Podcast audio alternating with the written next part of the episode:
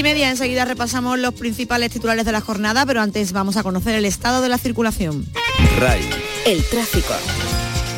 Conectamos con la DGT. Nerea Fernández, buenas tardes. Buenas tardes. A esta hora en Sevilla, complicaciones en la ronda SE30 en Heliópolis y el Aljarafe, dirección A49 en Málaga. Densidad circulatoria en la A7 en San Pedro de Alcántara y Nueva Andalucía en ambos sentidos. Además, en Huelva, la avería de un vehículo en la A49 a su paso por Hinojos obliga a estrechar el carril derecho y a cerrar el arcén hacia la capital hispalense y en Almería, dificultades por un accidente en la A334 en Purchena que corta un carril dirección A7. La familia de Lucía Garrido y la Asociación Unificada de la Guardia Civil denuncian irregularidades y pruebas perdidas en la investigación de su asesinato. Piden la destitución del fiscal jefe de Málaga y del coronel jefe de la Guardia Civil. El caso se juzga el próximo mes de septiembre después de 11 años con cuatro acusados. Un hombre de 82 años ha matado a su cuñado de 80 en un municipio de A Coruña tras propinarle un golpe en la cabeza con una barra de hierro al ver que éste discutía con su hermana. En Sevilla, un jurado popular ha considerado culpable al hombre acusado de matar al bebé de su pareja de 18 meses. La madre ha sido considerada inocente de este delito, aunque sí han determinado que maltrató a su otro hijo de tres años de edad. El gobierno marroquí ha ratificado el acuerdo de pesca con la Unión Europea. La flota pesquera de Conil, Barbate, Algeciras y Tarifa podría regresar al caladero de Marruecos a finales de este mes. 20 figuras inspiradas en las meninas de Velázquez van a recorrer las ocho capitales andaluzas para concienciar a favor del reciclaje. El Hospital Reina Sofía de Córdoba contará con un paseo de la donación. Coincidiendo con el Día del Donante, hoy se ha colocado la primera baldosa. El Granada Club de Fútbol celebra hoy por las calles de la ciudad el ascenso a Primera División. A las 8 el equipo se reencontrará con la afición en el Estadio Nuevo Los Cármenes, desde donde irán a la Fuente de las Batallas y luego al Ayuntamiento.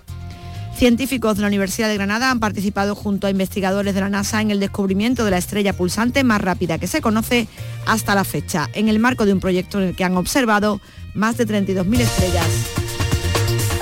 El tiempo en RAI. Conectamos con la Agencia Estatal de Meteorología, Leix Paulet. Buenas tardes. Buenas tardes. Vamos a tener el cielo con nubes altas en Andalucía durante las próximas horas de este miércoles. Vamos a notar un descenso generalizado de las temperaturas, sobre todo las máximas en el interior. Tenemos 29 grados en Málaga, 28 en Córdoba, 26 en Sevilla, 25 en Almería y en Huelva, también en Jaén, 24 en Granada y 23 en Cádiz. El viento sopla de componente oeste aumentando con fuertes rachas o rachas muy fuertes en el litoral mediterráneo oriental y zonas altas. Es una información de la Agencia Estatal de Meteorología.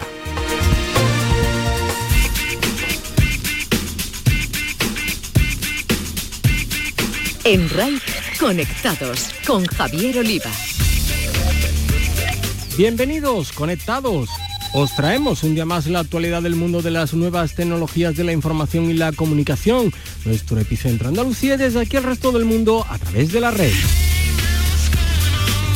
Que hablen los gurús. Hoy os vamos a contar una curiosa historia, cómo desde Andalucía se paró la intención de Wikipedia de incluir anuncios en su web fueron los impulsores de la Enciclopedia Libre Universal en Español que en desacuerdo salió de la famosa plataforma colaborativa, lo que hizo dar marcha atrás a su creador. Hoy esa enciclopedia sigue alojada en los servidores de la Universidad de Sevilla. Hablaremos con uno de sus fundadores, el programador y analista informático sevillano Juan Antonio Ruiz Rivas.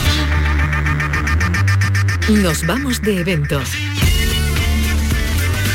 El responsable de patrocinios y colaboraciones en Betavirs Global es Elicer López, que nos va a ofrecer algunas de las próximas citas tecnológicas en Andalucía.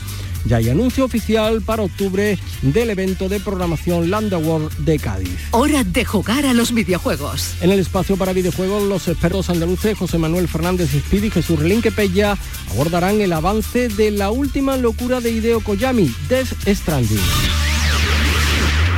Desmontando la tecnología. Los gadgets son cosas de Pedro Santamaría, colaborador de la web tecnológica El Output, quien nos trae el reciente evento para programadores de Apple. Ha sido viral en redes. Las novedades y cambios en las redes sociales nos las detallará el consultor de redes y responsable de los Instagrames de Cádiz, José Ruiz. Nos avanzará la llegada de la publicidad a las stories de Instagram. Conectados con Javier Oliva. Muchas cosas para todo tenemos casi media hora, así que con la realización técnica de los operadores de sonido del Centro de Producción de Jerez, Enter y comenzamos.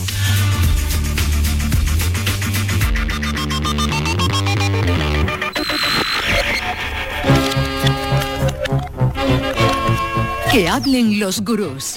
Seguro que hay muchos que no sabéis que los servidores de una universidad pública andaluza, la de Sevilla, alberga la enciclopedia libre universal en español que hay en Internet.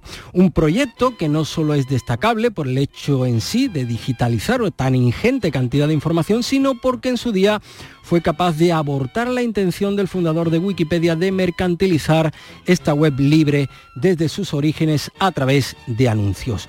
Uno de sus impulsores es el programador y analista informático sevillano Juan Antonio Ruiz Rivas. Juan Antonio, ¿qué tal? Gracias por acercarte a Conectado. Muy buenas tardes. Hola, buenas tardes, Javier. Bueno, Juan Antonio, cuéntanos, ¿qué es la Enciclopedia Libre Universal en Español que aún reside en los servidores de la universidad en la que trabajan, la Universidad de Sevilla? Pues mira, la Enciclopedia Libre es un proyecto que nació en febrero de 2002.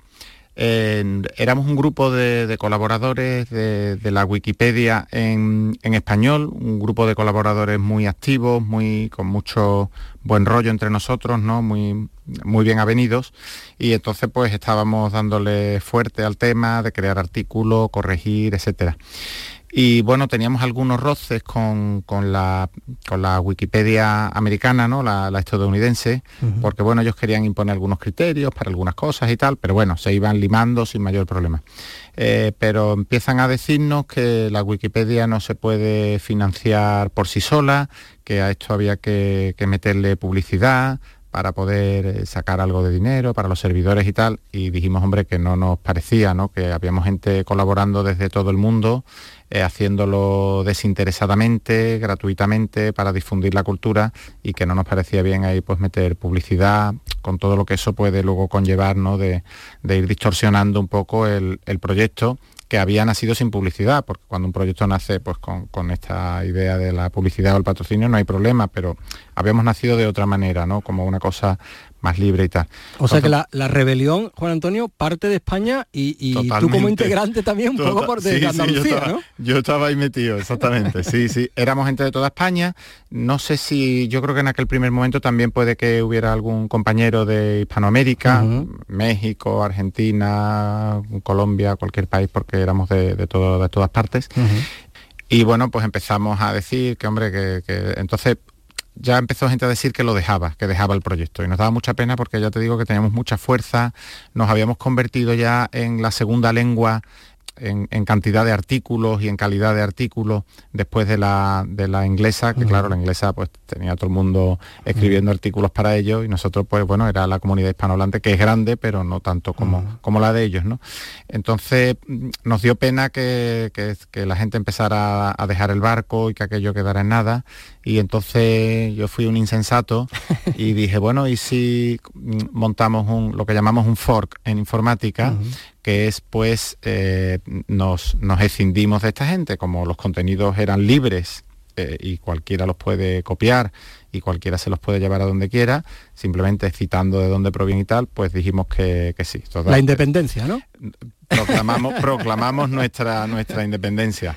Claro, al principio nos tomaron un poco a chufla, ¿no? dijeron, bueno, esta gente ahora cómo se van a buscar las habichuelas, esto era complejo de mantener, era complejo de, de instalar el software y tal. Puede que incluso nos pusieran alguna zancadilla al principio, aunque luego ya sí siempre ha habido muy buen rollo. Pero bueno, pues empezamos ahí, yo me busqué un servidor que teníamos allí ya que era para chatarra, que era prácticamente para darlo de baja, pero dije, bueno, yo creo que aquí podemos instalarlo tal y cual. Nada, lo instalamos y la verdad que empezó a funcionar muy bien. ¿En la Universidad de Sevilla? En la Universidad de Sevilla, correcto, en, en, el mismo despacho donde yo trabajaba, pues también gestionando otros servidores y otras máquinas y tal y aquello, bueno, pues empezó a, ir bien, pero claro, lo que llamamos muerte por éxito, que empezó a entrar gente, la gente empezó a crear artículos y cada semana el servidor se nos caía de, la avalancha de visitas que, recibía. Y yo, claro, no estaba preparado para, aquello, ¿no? Entonces tengo la suerte de que un compañero también de, la universidad, que se llama Alejandro Sánchez Marín, fue clave, ¿no? Bueno, sin él no estaría, sin él ¿no? estaría yo ahora mismo aquí hablando, ni la, ni la enciclopedia hubiera seguido adelante. Eh, le comento, ¿no? Alejandro, mira, tengo este problema con este servidor, yo veo que tú entiendes mucho de esto, ¿tú me querrías echar una mano? Dice, hombre, es que eso que tú me estás diciendo, que el servidor se cae, que no puedes con las visitas, que dice, eso es música para mis oídos, eso es lo que yo, lo que yo quiero. Digo, pues vente para acá y me echo una mano. Total, que el hombre, pues, pues nada, desde aquel momento se puso a piñón en, sus ratos libres, tardes, noches, y, mantenía el servidor en marcha de una manera increíble, ¿no? Con, poquísimos recursos, ¿eh? muy, muy pocos recursos. Y luego, bueno, pues nada, con el, la verdad es que la enciclopedia pegó un impulso grandísimo también a partir de la independencia. Eh, Wikipedia nos pidió muchas veces volver, pero nosotros estábamos a gusto haciendo lo que hacíamos, como habíamos pasado también por, por un poco haber tenido eh, que estamos siempre supervisados por ellos y tal, pues nos encontramos a gusto y dijimos, mira, está bien, si vosotros queréis copiar los artículos, porque ya los adelantamos a ellos en español, claro, ¿no? Si queréis copiar los artículos que vamos creando para la española, pues no hay ningún problema, vamos, que somos dos proyectos hermanos y no hay, y no hay pega. Y, nada, y así seguimos y, adelante. Y eso, Juan Antonio, creéis, y os han dicho muchas veces, que es lo que hizo, ¿no? A Wikipedia replantearse si ellos se han escindido Correcto. aquí puede haber una desbandada y quedarnos sin el proyecto, con lo cual marcha atrás a, la, publicidad y se queda, desde aquel año, pues Wikipedia sigue sin anuncio y siendo además creo que, bueno, por lo menos entre los 10 primeros, eh, bueno, pues eh, las 10 primeras web más visitadas del mundo de Internet. Sí, sí, sí, sí. Eh, ellos al final, como tú dices, dieron marcha atrás y se han basado en un sistema de donaciones anónimas bueno, eh, no sé si hasta qué punto son anónimos, pero bueno, no tendría importancia. Pero, hombre, yo entiendo que es que es mucho mejor criterio que hacerlo con publicidad, ¿no? Porque en un proyecto libre eh, queda un, poco raro la, publicidad, ¿no? Entonces optaron por este sistema, creo que les va muy bien económicamente y nada, los que estamos tiesos somos nosotros. Por cierto, no sé si ya con esas donaciones, ¿tú crees que habrá una nueva intentona de, llevar anuncios a Wikipedia? O... No, yo creo que no, creo que les va bien, creo que les va bien con, con las donaciones, de vez, en cuando, de vez en cuando dan mucha caña con, las campañas de donación y tal, pero bueno, entiendo que, hace falta porque piensa que un, servidor con tantísimas visitas, con, réplicas en, distintos lugares del mundo y tal, eso cuesta una pasta, o sea que eso tampoco es decir, no, es que es un capricho, ¿no? Que yo entiendo que, y luego pues, la gente que esté trabajando también, manteniendo esos servidores y tal, pues algunos tendrán que cobrar. Alejandro, por ejemplo, el hombre no cobra nada, ¿no? Trabaja eh, desinteresadamente, pero bueno, eh, habrá gente que es que le tendrá que dedicar todo su tiempo y tienen que comer también, y, y yo lo entiendo, ¿no? Y nosotros, bueno, pues intentamos optar por un modelo más pues basado en los recursos de, la propia universidad. Ahora estamos intentando hacer un convenio porque no lo teníamos esto eh, totalmente mm, amparado por algún tipo de estatutos o algo y estamos intentando darle un poquito más de formalidad para que el proyecto siga siga adelante ¿no? y no, no muera con nosotros, ¿no? con los que estamos ahora mismo. Bueno, pues frenaste y creo eh, aquel proyecto, aquel último bastión En, una internet que fue algún día libre y, pues para pues románticos, ¿no? y además que, inventó eso de, ahora tan de moda, ¿verdad? Del, share, del compartir, de la economía, no sé si mal llamada colaborativa.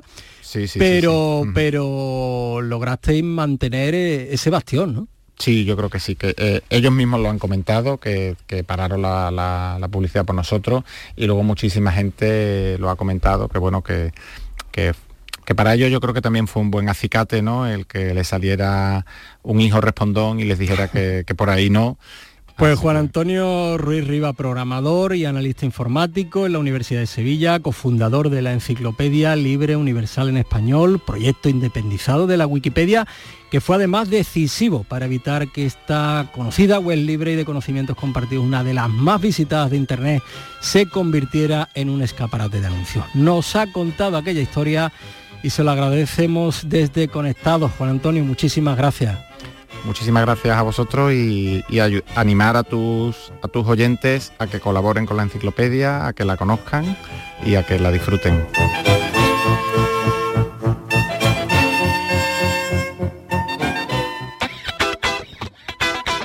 Nos vamos de evento. Hay citas tecnológicas en estos próximos días que no nos podemos perder. Nos las desarrolla Eliezer López, Global Partnership Manager de Betavirs España. Muy buenas, hoy vengo a hablar de un evento que se celebra anualmente en Cádiz, que se ha convertido en un referente tecnológico dentro del sector de la programación funcional y que merece mención propia. Lo vemos. La quinta edición de Landa World se celebra los días 17 y 18 de octubre de 2019 en Cádiz. Más de 600 asistentes se reunirán durante dos días de charlas, hacking y mucho networking en el Palacio de Congresos en el corazón de la antigua ciudad de Cádiz. Se comienza el jueves 17 de octubre con conferencia, talleres y un discurso de apertura.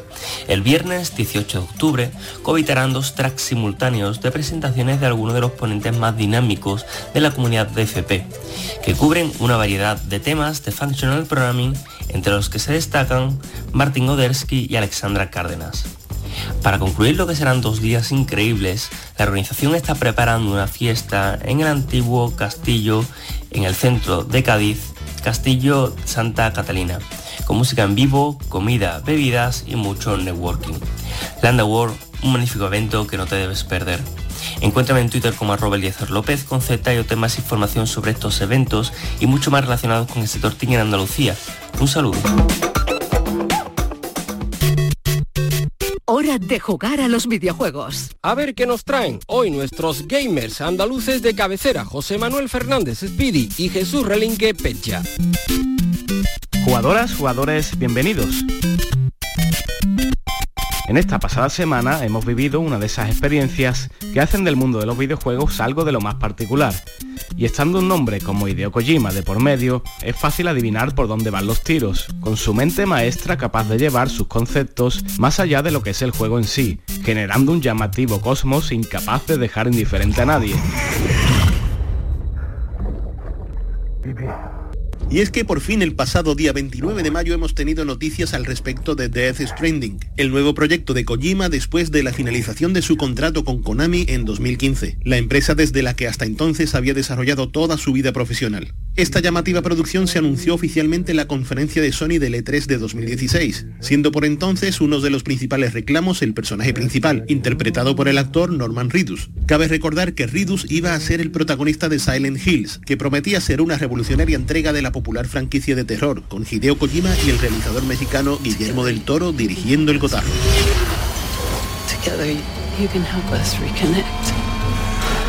Por desgracia, Silent Hills fue cancelado en el proceso de la traumática separación de Kojima y Konami, pero de alguna manera el proyecto parece vivir en este Death Stranding.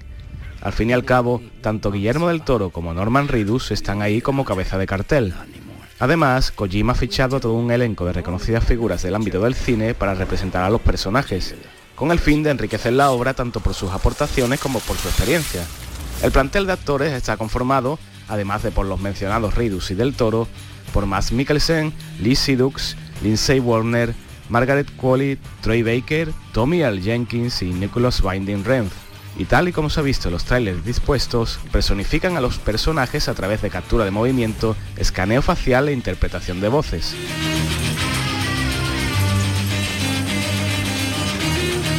Desde siempre, Hideo Kojima ha sabido levantar expectación ante sus creaciones, así como las piruetas que hace para terminar asombrando a su público de múltiples maneras. Para el recuerdo queda aquel Metal Gear Solid 2 en el que cambió el protagonista principal para sorpresa y disgusto de los fans, que se toparon de bruces con esta situación sin tener previamente conocimiento de ello. O con el excelente Metal Gear Solid 5 de Phantom Pain, cuyas primeras escenas se mostraron haciendo ver que se trataba de un juego de terror desarrollado por un estudio sueco. El propio Hideo Kojima aparecía enmascarado, con la cara vendada haciéndose pasar por un Joaquín Mogrem como cabeza del estudio. Y esta misma semana mantuvo a miles y miles de usuarios pegados al Twitch de PlayStation observando una pantalla en la que crípticas manos iban dejando ver poco a poco las imágenes del último tráiler de Death Stranding. Cuantos más usuarios se conectaban al vídeo, más manos liberarían la imagen. Una locura genial.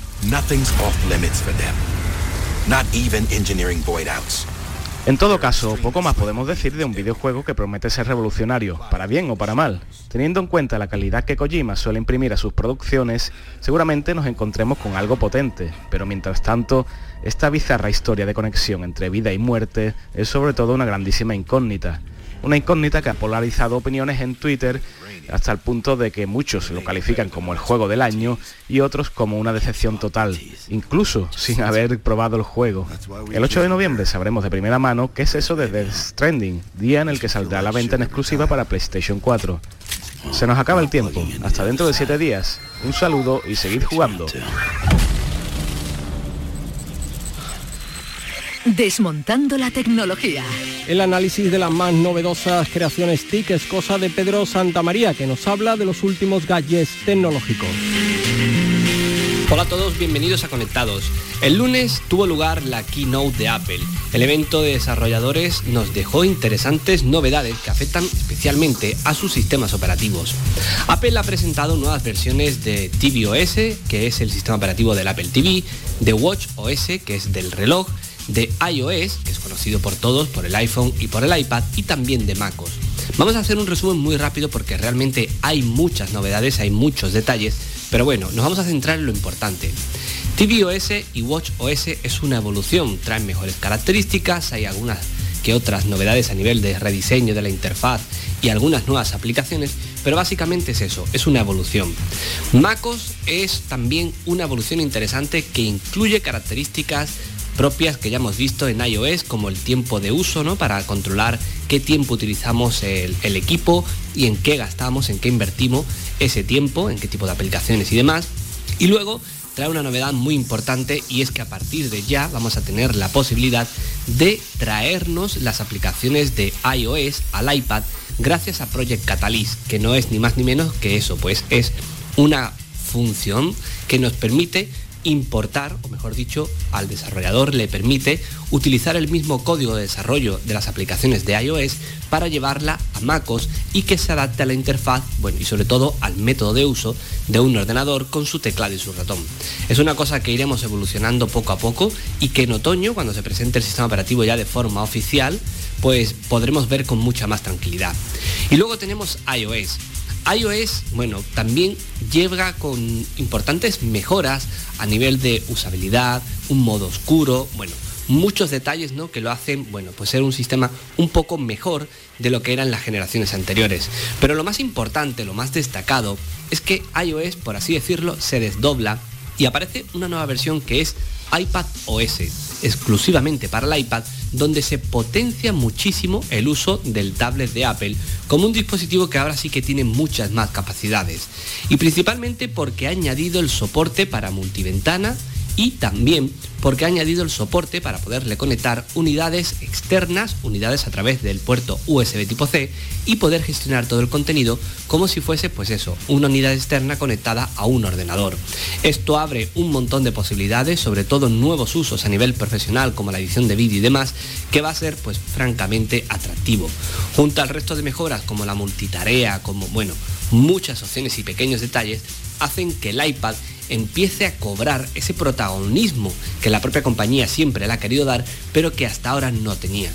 Y luego ya por último y para finalizar tenemos un nuevo Mac Pro, un nuevo Mac Pro y una pantalla de 6K que era ese hardware que la compañía necesitaba para decir que efectivamente siguen estando ahí. Un equipo muy, muy, muy potente, un equipo con lo último prácticamente en tecnología, con soluciones muy creativas y que sin duda es una máquina para, bueno, para profesionales de un alto nivel porque la capacidad de cálculo y demás es francamente sorprendente. De todos modos, como os digo, todo lo que ha presentado Apple necesita pues un poco de asimilación, de, de, ver y conocer bien cada uno de los detalles, porque hay muchas cosas que son importantes ver con calma para poder apreciar hasta, hasta qué punto ¿no? la compañía está avanzando en sus productos, en su software, en su hardware y demás. Así que si queréis os invito a visitar el output, porque ahí vamos a tratar toda esta información, y si no en la propia página web de Apple. Un saludo y hasta la semana que viene. ha sido viral en redes. Y ahora repasamos lo que nos deja el mundo de las redes sociales. Lo hacemos con José Ruiz, Instagramer y consultor de redes. ¿Hay demasiados anuncios en Instagram?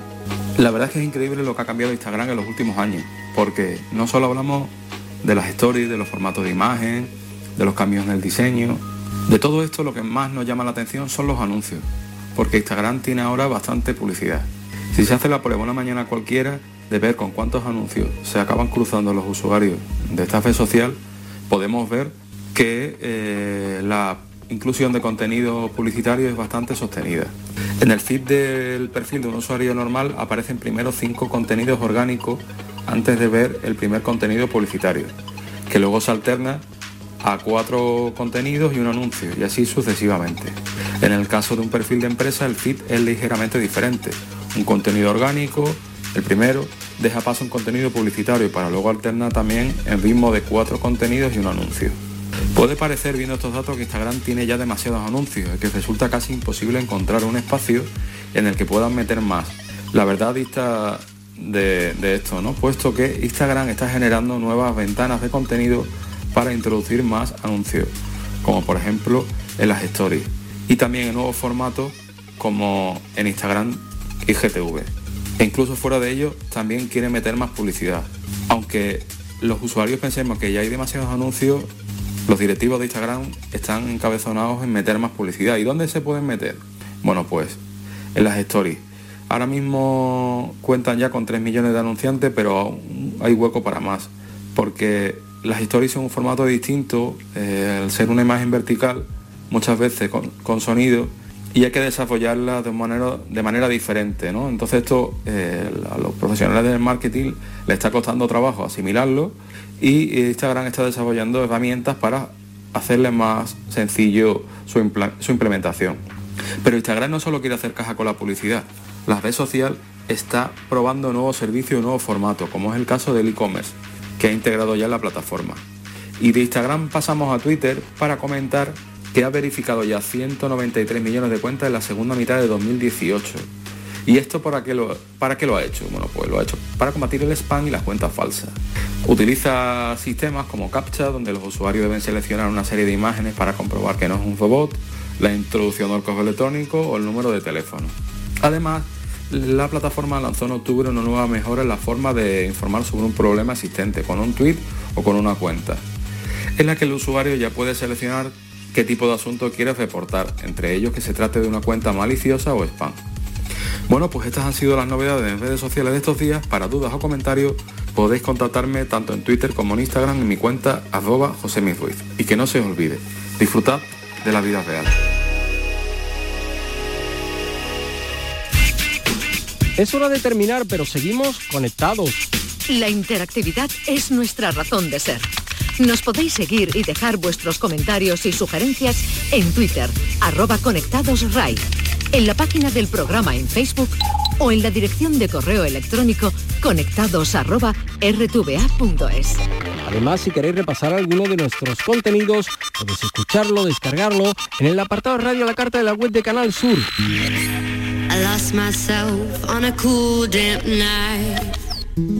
Miley Cyrus ha estado en el Primavera Sound de Barcelona y un vídeo durante su estancia en España se ha hecho viral. Ningún guardaespaldas fue capaz de impedir que un fan la agarrara por el cuello y le diera un beso sin su consentimiento.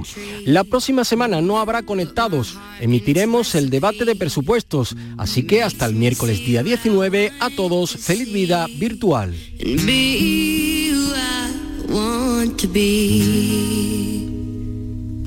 But I think more than I ought to think and do things I never should do.